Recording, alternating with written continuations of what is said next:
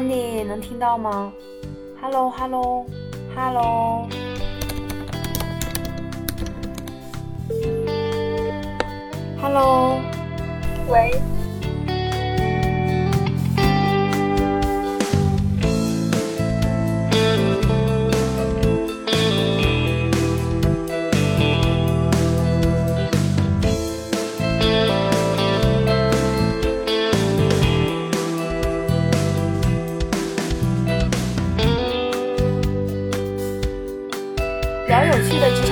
揭秘真实的职业现状，欢迎收听新的一期《无微不至职业奇妙物语》，我是主播小 V。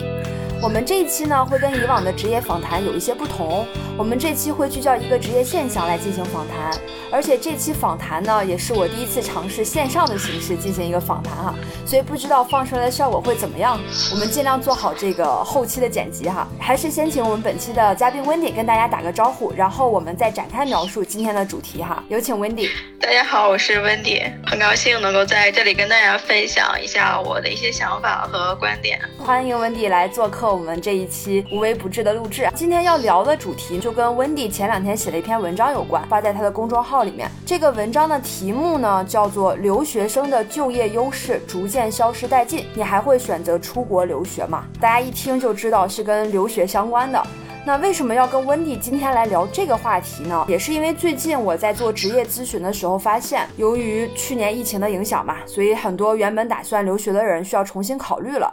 那还有很多留学生呢，没有办法继续出国读书，要么是这个学校推迟了开学，要么就是在学校进行这种远程的授课，就只能在中国这边远程的授课去听了。再就是一些原本打算毕业后留在外国就业的学生，现在也不得不回国找工作了。总之，疫情对留学生的影响还是很大的。最近就是过来找我做咨询的来访者中，也有越来越多的刚刚毕业的留学生在寻求国内的工作。刚好看到了 Wendy 写的这篇。关于留学的文章，所以想邀请他一起过来做一期这样的分享。首先问问温迪哈，当时你写这篇文章的一个初心是什么？就是你当时为什么要写这样一篇文章？关于这个可以说是这篇文章的一个灵感吧。首先是之前我在上一家公司的时候，呃，我们 team 的实习生两个实习生，他们两个去年应该是大三，都是要考虑出国留学。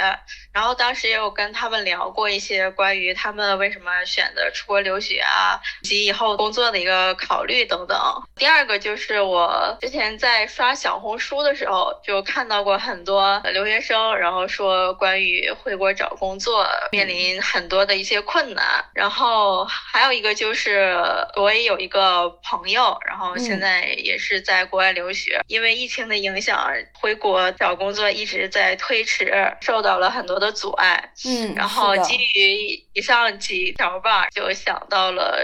写这篇文章，因为其实我做本身我是也是一个留学生，当时在找工作的时候，当时虽然说没有疫情的影响，找工作也挺困难的。希望能够以我的经验，能够跟大家分享一下，总结一些经验和教训，然后能够跟大家分享一下。希望像我一样的留学生，能够在这个找工作的过程当中少走一些弯路，更顺利一些。对，所以像你刚才说的，我们今天呢。也会主要围绕着这两大部分展开。一个呢，就是请 Wendy 给我们分享一下她的留学生活是什么样子的。就这样，很多想去留学的，但是不了解留学生活到底是不是自己真正想要的听友们呢，就可以做参考了。就像你刚才提到的，比如说你的学弟呀，他们也不确定是否真的要去。做留学这样的一个选择，那么第二部分呢，我们就会聊聊聊，比如说这个留学回国之后在中国的一些就业情况，也是像你刚才说的，那通过你自己的一些经历的分享，也可以给大家带来一些参考哈。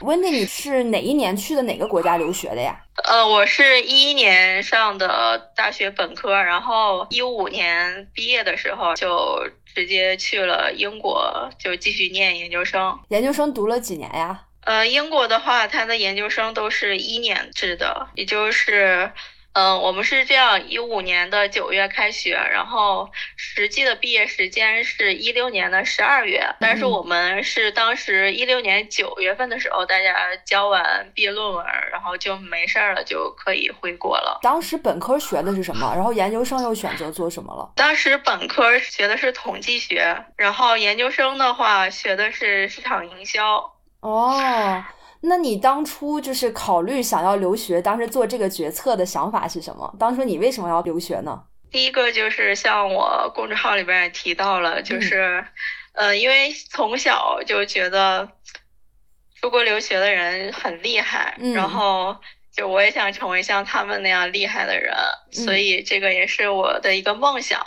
然后当我上了大学之后，然后发现这个梦想不是那么遥远，我可以去实现它。自己家里的条件也可以，就跟父母商量，想去留学。第二方面就是去国外的话，他的研究生呃学年比较短，就一般就是一到两年。英国的话是一年，其他的像美国。呃，欧洲其他国家还有澳洲等等都是两年，然后就是比国内的研究生的话会快很多。是的，是的，非常现实的一个 因素哈。对，然后第三个的话就是想。去体验一下不同的生活，见一见世面，看一看国外的生活到底是什么样的。我觉得咱俩年龄应该差不多哈，我跟温迪年龄差不多。就是我觉得我们那个时候留学还没有那么的普遍，就像刚才温迪讲的，就是看别人能够出国留学，感觉还是一个很厉害、很酷的事情。就不像现在这个留学已经非常非常普遍了哈，那个时候还是少部分人才有这种家庭的什么金钱雄厚的情况下才有可能支持去留学哈，所以是一个小部分的选择。所以刚才温妮刚好跟我们分享了一下当初他为什么考虑想要去留学。那在这儿呢，刚好我也可以站在职业生涯咨询师的角度，给那些想要留学但是又比较迷茫，不知道要不要选择留学这条路的听友们一些建议啊。首先，我觉得要判断。是否留学这件事儿的依据呢？一定是看你未来的工作是否一定需要留学背景，至少应该先想明白未来去做什么。大部分人留学呢，也都是为了给未来的这个工作做准备的啊，除非你是什么富二代呀，或者家里能帮你解决就业的问题，不需要考虑职业生涯的事情。所以很多人在当下做是否留学这个决策的时候，其实都没有仔细考虑过未来的职业规划是什么。也有很多人找我做咨询的时候，我会问他们：你为为什么要选择留学？那现在因为留学这件事情比较普遍了嘛，所以很多人都是那种就随大溜，看到周围的人都去留学，那么我也要去。那这种问题呢，不仅仅是留学这件事的思考上，在职场中其实也一样。就是在没有明确目标的情况下去盲目的跟风，付出了巨大的代价，结果往往还不是自己想要的。所以刚才问到 Wendy 当初为什么考虑留学，其实也可以看到当时他是经过思考后做的这样的一个决定。虽然当时不一定直接是跟未来的工作相关的，但是起码知道自己想要的是什么，不是盲目的跟风。所以，其实去考虑是否要去留学这件事情的话，有两个思路。第一个思路就是看留学，这个留学本身只是一种手段，他最终的目的呢是通过留学获得自己想要的职业发展。或者第二种思路就跟 Wendy 一样啦，留学本身就是目的和想要实现的梦想。所以在这儿呢，也是建议大家不要自己稀里糊涂什么都没想明白的情况下呢，就选择去留学。如果家里条件允许的话，倒是没问题啦。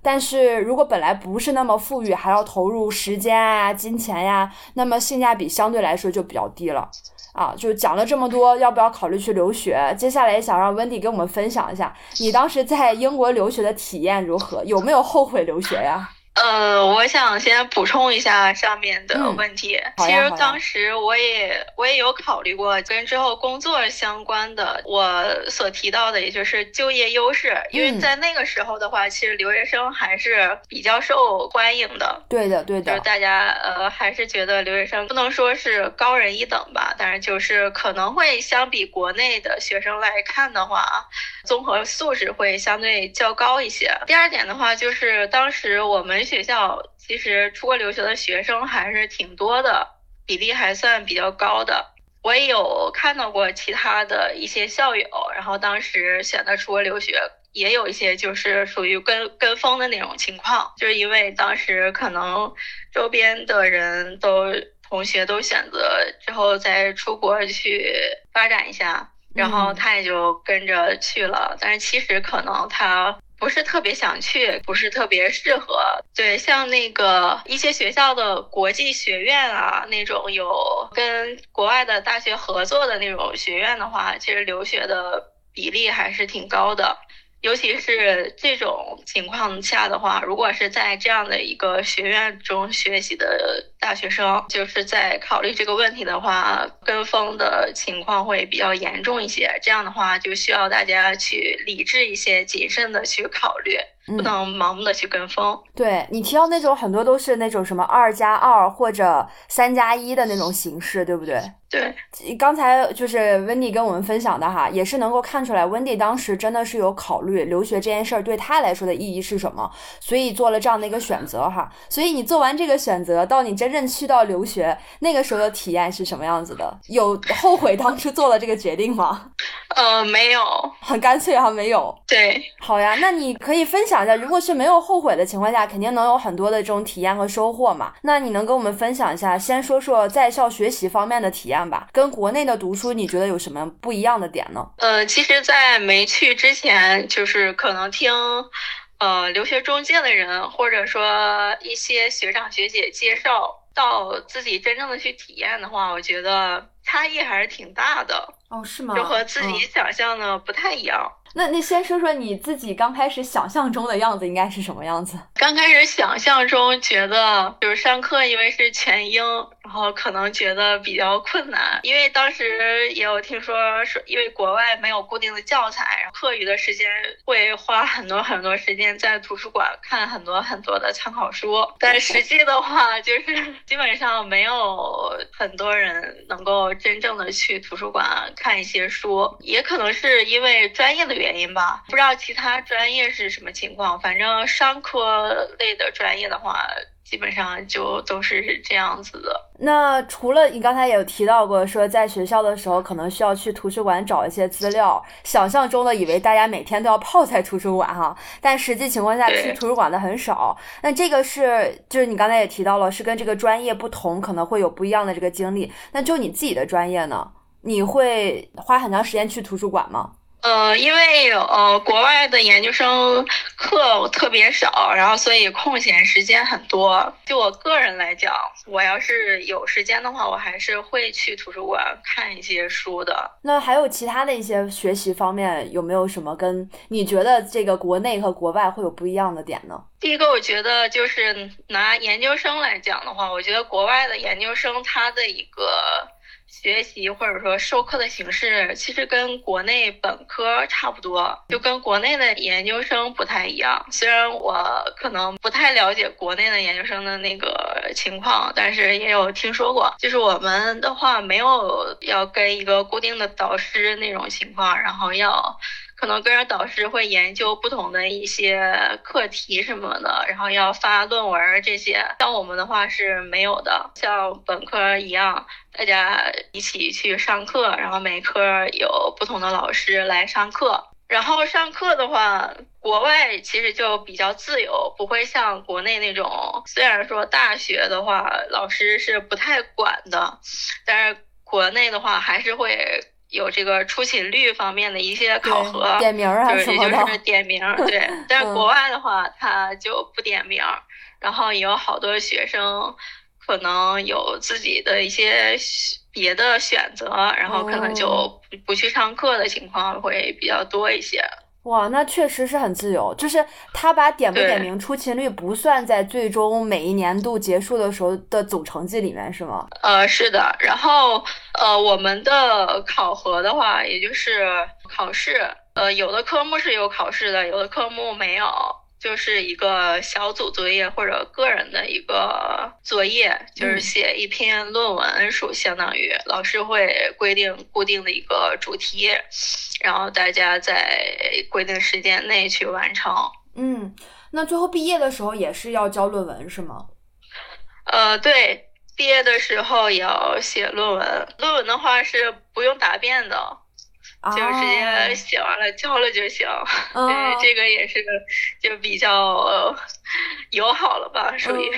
所以听起来是不是说，就是如果是在国外读研究生的，起码是你的这个学校、你的这个专业哈，毕业相对来说会轻松一点，因为写一个论文就 OK 了，不存在这个什么答辩呀或者其他的一些挑战，毕业的挑战是吗？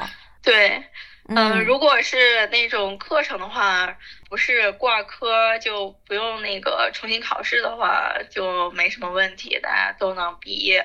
你那届有没有毕业的吗？或者延期毕业的吗？没有，但是我有听说，就是有的同学论文没有过，然后。又重新交了一个论文，过了的话才可以毕业。哦，那其实论文的审查方面还是蛮严格的。对，就像平时的。作业的话，它也是会查那个就是查重率，因为国外本身对于版权啊这种东西还是比较严格的。就听起来，在外国学校的这个学习方面的体验跟中国其实差的不是特别大哈，而且也没有想象中的那么难。有没有哪个点你觉得是可能跟中国差异最大的？你想跟我们分享的？可能是考试吧。我这里想跟大家说一下考试的情况，就以我们。专业来讲的话，我们考试是老师会提前告诉考试的内容的。哦，已经不是划重点，已经不是划重点那么简单，就百分之百的考试题目 告诉大家。这就相当于开卷考试，提前告诉你答案了，让你背就行了，是不是？对。然后我们的考试的话，那种。论述题相当于对，然后就相当于一个写那种论述的作文一样的感觉。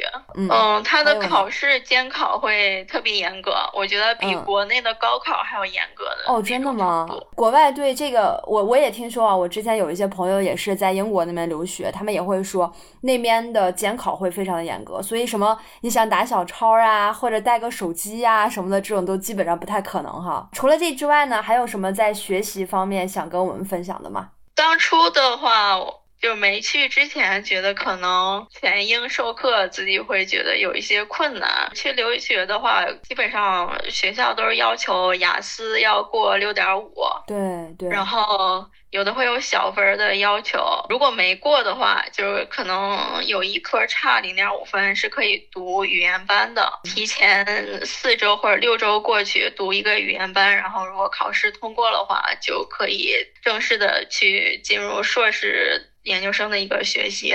然后当时我是有一个小分差了零点五，然后其实我是可以去申请复议的。然后我觉得也没什么问题，当时因为有有点担心，就是怕全英授课会跟不上，所以想提前过去适应一下，然后就没有复议，然后就提前六周过去读了一个语言班，然后结果去了之后，我发现我的担心就是多余的，就觉得没有自己想的那么困难。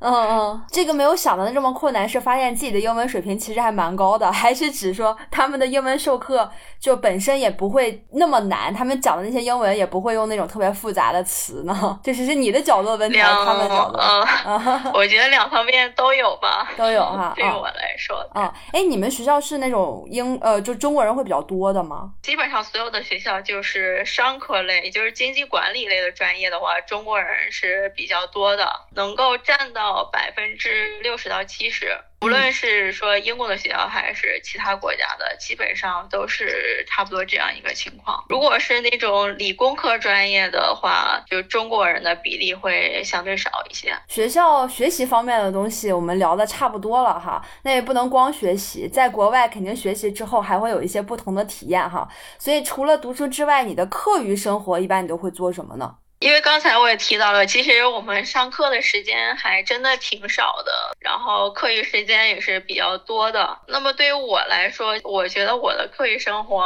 还算比较丰富吧。都做了什么？嗯，第一点就是大家都可以抽出时间自己做饭，因为我们的宿舍或者自己在外面租房子都是有厨房的。然后大家如果每天都吃西餐也。太对适应，然后都会自己做饭，然后有的人都已经练成了大厨了。对，所以我刚才其实就特别特别好奇，想问你，你的这个厨艺是出国留学之前就会呢，还是出国留学的时候学会？出国留学之前的话，自己也会一点儿。在家的话，就是做的机会也比较少，可能在家有时候觉得有妈妈做饭，然后自己也不想做。然后出去出去了就只能自己做了，然后时间也比较多，就是也是一种消遣和娱乐吧。然后因为国外，嗯，除了西餐，其实中餐也有，但是就是会比较贵，然后也没有那么多种类。我们平常喜欢吃的一些小吃，像凉皮啊、肉夹馍啊等等这些东西，基本上买不到，在特别大的城市会有，我们就得自己动手做，就觉得回到了。那种古时候自给自足的那种年代，但是真的，你要是能自己做凉皮儿和肉夹馍，那你真的是太厉害了。你这个厨艺去到那边真的是精进了很多。其实有时候我也是就看那些。呃，菜谱或者说那种厨房的 A P P，然后一边学一边做的。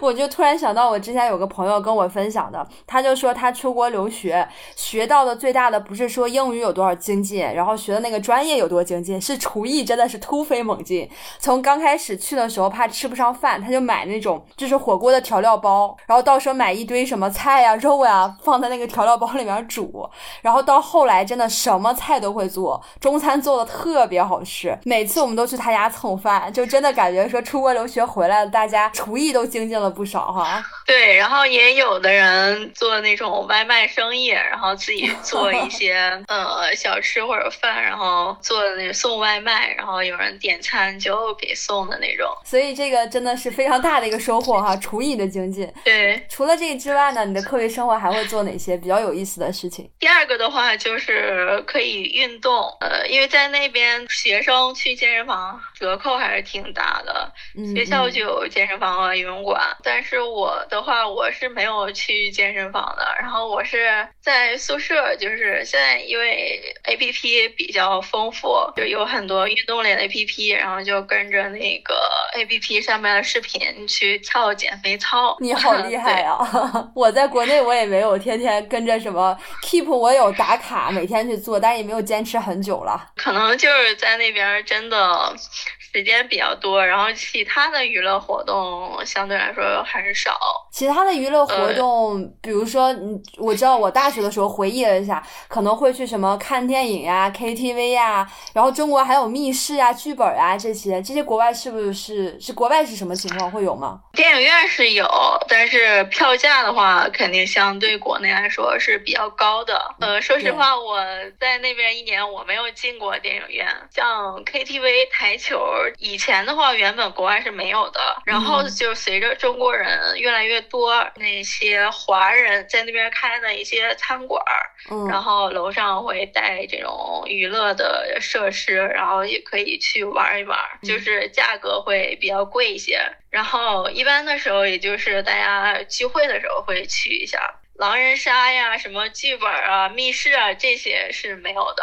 对，我就是在想说，中国人真的也是把这些娱乐项目通过留学的这个方式传播到了国外哈。我虽然没有考证密室到底是哪个国家最先开始做的，但是我听说是因为中国比较火嘛，然后现在好像英国的某几个地方也已经在开密室了，是中国人去开的。对，还对，我觉得可能以后的话会越来越多的这种娱乐活动会带到国外去的。那个时候。后我们那边也是没有奶茶的，但是现在据说是也有奶茶店已经开起来了，真的是。而且我刚才特别好奇啊，你说那个电影票，国外大概一张电影票是多少钱呀？这个我还真的忘了，当时是有听别人说过。但是除了电影的话，像一些歌舞剧啊、话剧啊那种，也也会有很多。呃，除了这些，就是说，在这个一个城市内可以进行的这些娱乐活动，有很多我的朋友也会趁机嘛，因为都是在欧洲那边，然后刚好有机会去那边留学，也会去一些欧洲的其他国家去旅游啊什么的。这个你有去吗？对，这个就是我们最普遍的一个娱乐活动，就是嗯，放长假的时候，像圣诞节，然后三四月份的复活节，这两个都是比较长的一个假期，然后还有就是。课程结束之后，到写毕业论文的那个阶段，也是都都可以出去玩的。然后因为在那边的话，办签证啊什么的，出去也比较方便。大家就基本也是趁着留学这个机会，能够多去走一走其他国家。然后大家最普遍的一个活动，也就是出去旅游。你都去了哪些国家？除了北欧之外，其他欧洲国家都差不多去 过。对，好羡慕呀！这个真的是留学生的一个非常大的一个福利哈。哎，那除了这些自己组织的活动，我听说国外的学校里面也会有很多这种学校组织的比较有意思的一些活动。这个你能跟我们分享一下吗？都会有什么？对，那边的话也会有学校那种社团，但是我发现一方面可能是因为大家在国内的时候参加。本科时候的那个社团的经历，可能觉得没什么必要，没太大的意义，觉得在本科已经参加过了，现在没有必要参加，还是什么其他的原因。好像在那边参加社团的会少一些。那其实我在想哈，因为也是之前也有一个朋友跟我们分享过，我不知道你们班的这个中国人和外国人比例大概有多少？我们班好像有百分之七十多的人是中国人。我那个朋友跟我讲说，如果你是真的想要去练英语呀，想要去接触外国人呀，就可以在这个学校里面去找这个社团，因为社团的外国人相对来说会比较多一些，所以可以去那个社团。里面找一找练口语啊什么的，所以你这边有刻意的去找一些机会去练习英语口语吗？开始的时候没有，后边的话是有一段给大家做论文辅导的时候，也算是一个练习口语的途径吧。当时写毕业论文，然后在这里也可以再插一下之前的一个话题，就是呃，我们毕业论文的话，就是主要是通过市场调研的一个方式，研究自己的一个论文的主题，然后进行数据分析，然后再得到一个结论这样的一个情况。嗯，然后因为我本科专业学的是统计学，也就是里面所涉及的数据分析的部分。然后我在本科的时候也有做过，就是市场调研方面的一些项目，这个就是跟我的之前的专业很对口，就是也有这个呃，也是自己的一个方向吧。因为其他同学的话就对这方面就不是特别的擅长。然后因为像国外的话，也不会有老师会给。给你讲这些，只能自己去研究和学习。然后当时考虑到这一点，然后发现了这样一个商机，然后自己就做了一个大胆的尝试，就是，呃，给其他同学提供这样的一个数据分析的有偿辅导。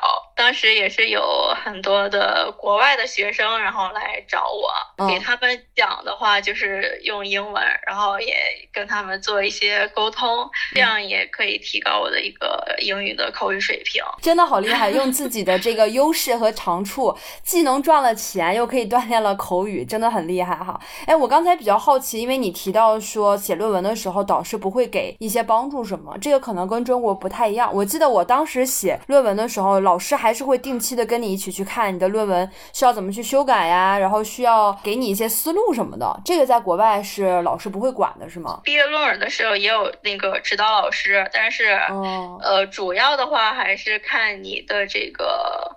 呃，选题啊，大体的思路，然后以及你的结论。是不是没有什么相悖的地方等等？但是说具体的你的这个怎么去做数据分析，这个是不会讲的。也许可能 会告诉你去找哪哪本哪本书，然后让你自己去看。你看，这就是利用自己的优势发现了商机，这个双赢的一个结果哈，特别好。也给这个听节目的听众朋友们一个小小的提示：如果你也是在留学，人刚好你也可以做一些这个论文的。辅导，那么不妨也试试 Wendy 的这个方法哈。提到这，还有一个就是，除了我这种方式的话，我也有知道其他的，就是有一些学生是有某种特长，比如说会弹钢琴、会吉他等等，然后也有其他学生同学想学的，然后也有这样的一些辅导。感觉都是大学生都在兼职做副业哈。除了说去餐馆打工之外的话，这个也是另外的一种兼职的一个。个方式吧，我听到的很多出国的，就反正是我那个年代啦，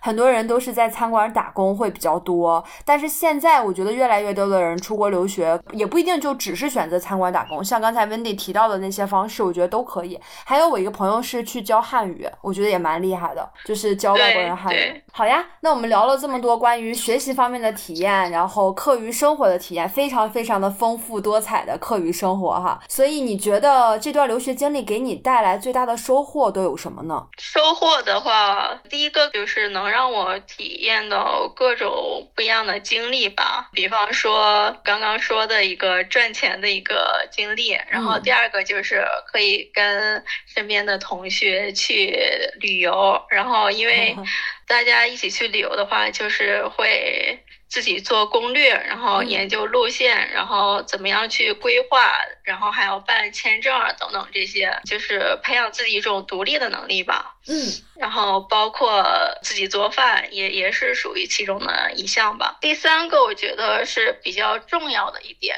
就是对于自己思想上的一个转变，大多数人吧都会觉得有些事情有少数人跟大多数人想的可能不太一样，然后大家就觉得这个人比较另类，或者说觉得他是就是错的，就会有这样的一种想法。但是我看到其他来自全世界不同国家、不同宗教信仰的人，能够看到其实人有很多很多的种类，或者说。事情有很多很多的样子，而不是说只有你所认为的那个才是正确的。我们应该从不同人的角度去出发，去考虑问题，然后能够更包容。我觉得这个是非常重要的，呃，也是作为我对我自己以后的人生有很大的一个影响。我觉得，我就听完了你刚才这个收获呢，其实也会触发我去想很多嘛。因为作为一个职业生涯咨询师嘛，站在我的角度，一般他们过来找我咨询留学这件事情的话，我一般会跟他们讲有三个典型的价值，一个是学历的专业认证嘛，因为你可以拿到一个国外的学校的这样的一个专业认证。第二个呢是结交呃一些来自各个。国家的人脉，那这个我觉得就是听完你刚才分享，其实，在这一点上我感触也是挺深的，就是你是真的会扩大你的眼界和提高你的就是这种包容性吧。现在很多，如果你想去外企的话，在这个岗位职责描述中有一条叫做跨国沟通能力，或者是跨文化沟通能力。其实我觉得这个本质就是刚才温迪说的这种，你要跟不同文化的人打交道，你要跟不同文化人交流，可能每个人他的文化背景不一样，他的想法思维模式都。不一样，那你是否能够说，在这种不一样的情况下，还能够很好的去跟他们沟通，很好的把这个事情或者问题阐述清楚，解决问题？我觉得这个能力其实是一个更综合的一个能力。除了刚才的两点，学历认证和结交人脉之外呢，第三点其实就是提升语言能力啦。那很多我认识周围的人，除了说去英语国家留学，还有一些去西语国家或者德国留学，就是为了去提升自己这种小语种的语言能力的。嗯，所以也是给听友们这个小小的建议。在你去留学之前呢，你也可以围绕着这三个价值观，以及刚才 Wendy 给大家分享的留学的收获，做一个价值的聚焦，然后好好规划一下你的留学生活。那留学经历这段呢，我们聊的差不多了，Wendy 给我们做了很多很多的分享。那接下来就该聊聊归国之后找工作的经历了。你归国之后大概是哪一年毕业的呢？呃，我是一六年九月回国，然后就开始，那时候也正是秋招的时候。回国之后就开始投入到秋招的大学当中。那当时的工作经历怎么样？很顺利吗？还是遇到了什么挫折之类的有吗？嗯，我觉得我的找工作的经历可以说是比较失败的，然后所以我也想根据自己的这个经验和教训吧，然后能够给大家提一个醒。呃，因为当时确实是不了解国内的这样的一个毕业季招聘的这样一个特别激烈的情况，是，然后以为。就当时以为自己呃学历什么的，以及自己的一些经历等等都挺不错的。然后，但是就不知道其中的一些怎么说呢？就是他的需要去准备的一些东西都不知道，就以为自己这样就挺好的，然后肯定能没问题，能够找到一个很好的工作。当我经历了之后，我总结了几点吧。第一个就是秋招的时候，就是校招嘛，都会有笔试的这个环节。笔试的话，因为自己之前完全也不太了解，然后也没有练。练习过笔试阶段被刷的几率还挺大的。嗯，是。然后，因为像笔试的话，其实如果大家确定了要进行校招找工作的话，其实是可以提前去练习的。对的，因为它有很多的题库，嗯，然后也可以跟自己的小伙伴一起，比如说有哪些题目。自己不太确定，或者说容易错的，也可以大家一起去商量，一起去刷题，这样的话效率会更高一些。对对对，真的是。第二个就是我当时的话，找工作的面儿覆盖的比较相对来说比较窄一些，嗯，可能只盯着那些特别有名的企业去的，但是其实还有很多很多比较好的企业，然后自己就。没有去投简历，也没有好好的去准备。本来可能自己资历还是当时来说的话，资历还是有的，但是自己没有准备好，就没有把握住这些机会，然后就导致后面的一个失败的情况。就是所以大家一定要去提前准备，然后这个。呃，不要只是盯着自己专业对口的，或者说自己想去的一些企业就去投，应该要广撒网，因为现在竞争确实也特别的激烈，大家呃一定要提前做好准备。好呀，维尼刚才提到的这个，确实，你看面试这块的话，会有笔试呀、什么群面呀、小组讨论呀等等这方面 做的，每家公司都是各显其能哈，在这个招聘这儿，最近也有一些小伙伴他在面试的时候，面试之前吧，过来找我做咨询。就是怎么样去练面试呀，包括笔试应该怎么去答呀，等等的这些需求还是蛮大的。那确实，如果你是一个留学生，然后你现在在准备回国找工作的时候，除了刚才 Wendy 提到的这些。啊，可以分享的一个经历了。那当然，这个职业生涯规划是个非常非常大的话题，可能今天在节目里就不展开去讲了。如果讲的话，就我的正常的这个课要讲大概两天的时间，专门去讲这个职业生涯规划的。所以呢，其实维尼之前也找我做过职业咨询哈，具体的内容涉及隐私，我就不在电台里面说了。但是我是非常非常的开心，看到温蒂是一个非常有行动力的人。在我们沟通之后呢，他就能迅速的按照我们一起制定的方向和计划执行，也在。逐渐的找到了自己的职场定位哈，因为包括现在在做公众号，是不是？对，在这之前我相对来说，我觉得可能在学校的时候自己还是混的挺不错的，但是到了找工作的时候，觉得现实给了我沉重的一个打击。嗯，越是在这样的情况之下，就越不能就觉得自己失败了。嗯，我觉得自己还是要有信心，然后。呃，能够找到一个分析一下自己失败的原因，然后能够找到一个新的方向，然后要继续的去坚持。然后，嗯，因为是这样的，如果是在工作三年之内，其实学历的背景还是。对于下一份工作比较重要的一个参考的条件。对，如果说呃留学的学校还不错的话，其实还是有机会进入一个好的企业的。因为我当时的话，第一份工作因为校招的事变的情况，然后最后选择了一个一家小公司。但是这家公司的话属于乙方，但是他所对接的甲方还是有一些比较有名的企业的，然后也会用到英文，所以。这样的一个经历的话，呃，我的第二份工作就跳到了一个我这个行业当中一个前三名的这样的一个比较知名的公司当中了。第二个还是在乙方，然后就是呃，也还是同样的这个行业，但是这个公司就是这个行业当中是算是最好的一一家公司了。对，所以刚才 w i n t e 这个分享呢，其实我首先我非常非常认同你的这个观点哈，包括你的这段经历，你自己觉得。说可能刚开始的时候会有这样的一个落差感，但是呢，你并没有觉得说，哎呀，这个失败了就一蹶不振，我还是要找机会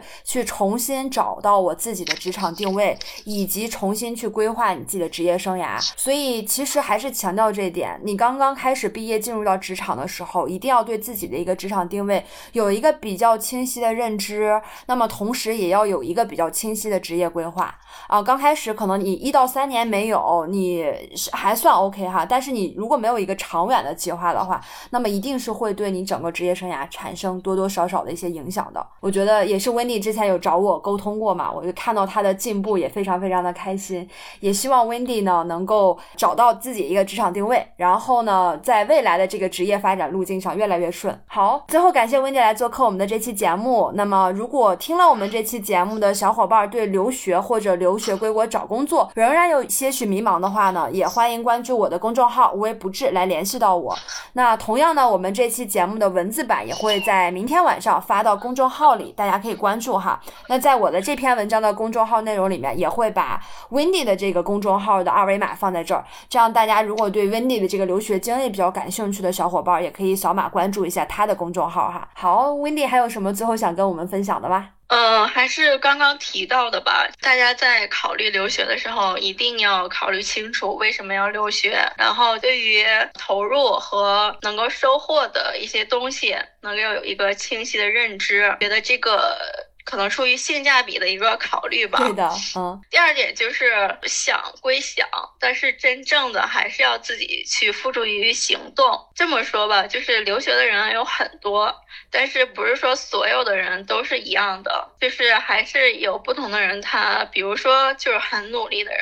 他会自己去寻找机会，去练习口语啊，去找一些实习的机会等等，就是还是得自己去行动吧。第三点就是，如果刚刚开始的时候觉得，就像我一样觉得。不是那么的顺利，嗯，就这个时候一定不能自暴自弃，一定要去认真的思考一下，到底自己是哪儿出了问题，然后找到能够补救的方式，然后找到新的方向。只要自己去付出了，然后能够抓住机会，这样的话就还是可以成功的。毕竟才刚刚毕业，还比较年轻，还有很多的。时间和精力可以去试错的，而且知行合一非常的重要。就像刚才温迪提到了，你知道这个事情，包括可能你听了我们这期节目，你知道说啊留学的时候要考虑的这些东西，但是你不自己去思考，或者是你去留学的时候不去行动的话，那其实所有的都是就是零嘛，没有办法从零变到一，所以这个是非常重要的哈。好，那么谢谢温迪今天来参加我们这期节目，跟我们分享了很多关于留学的经历哈。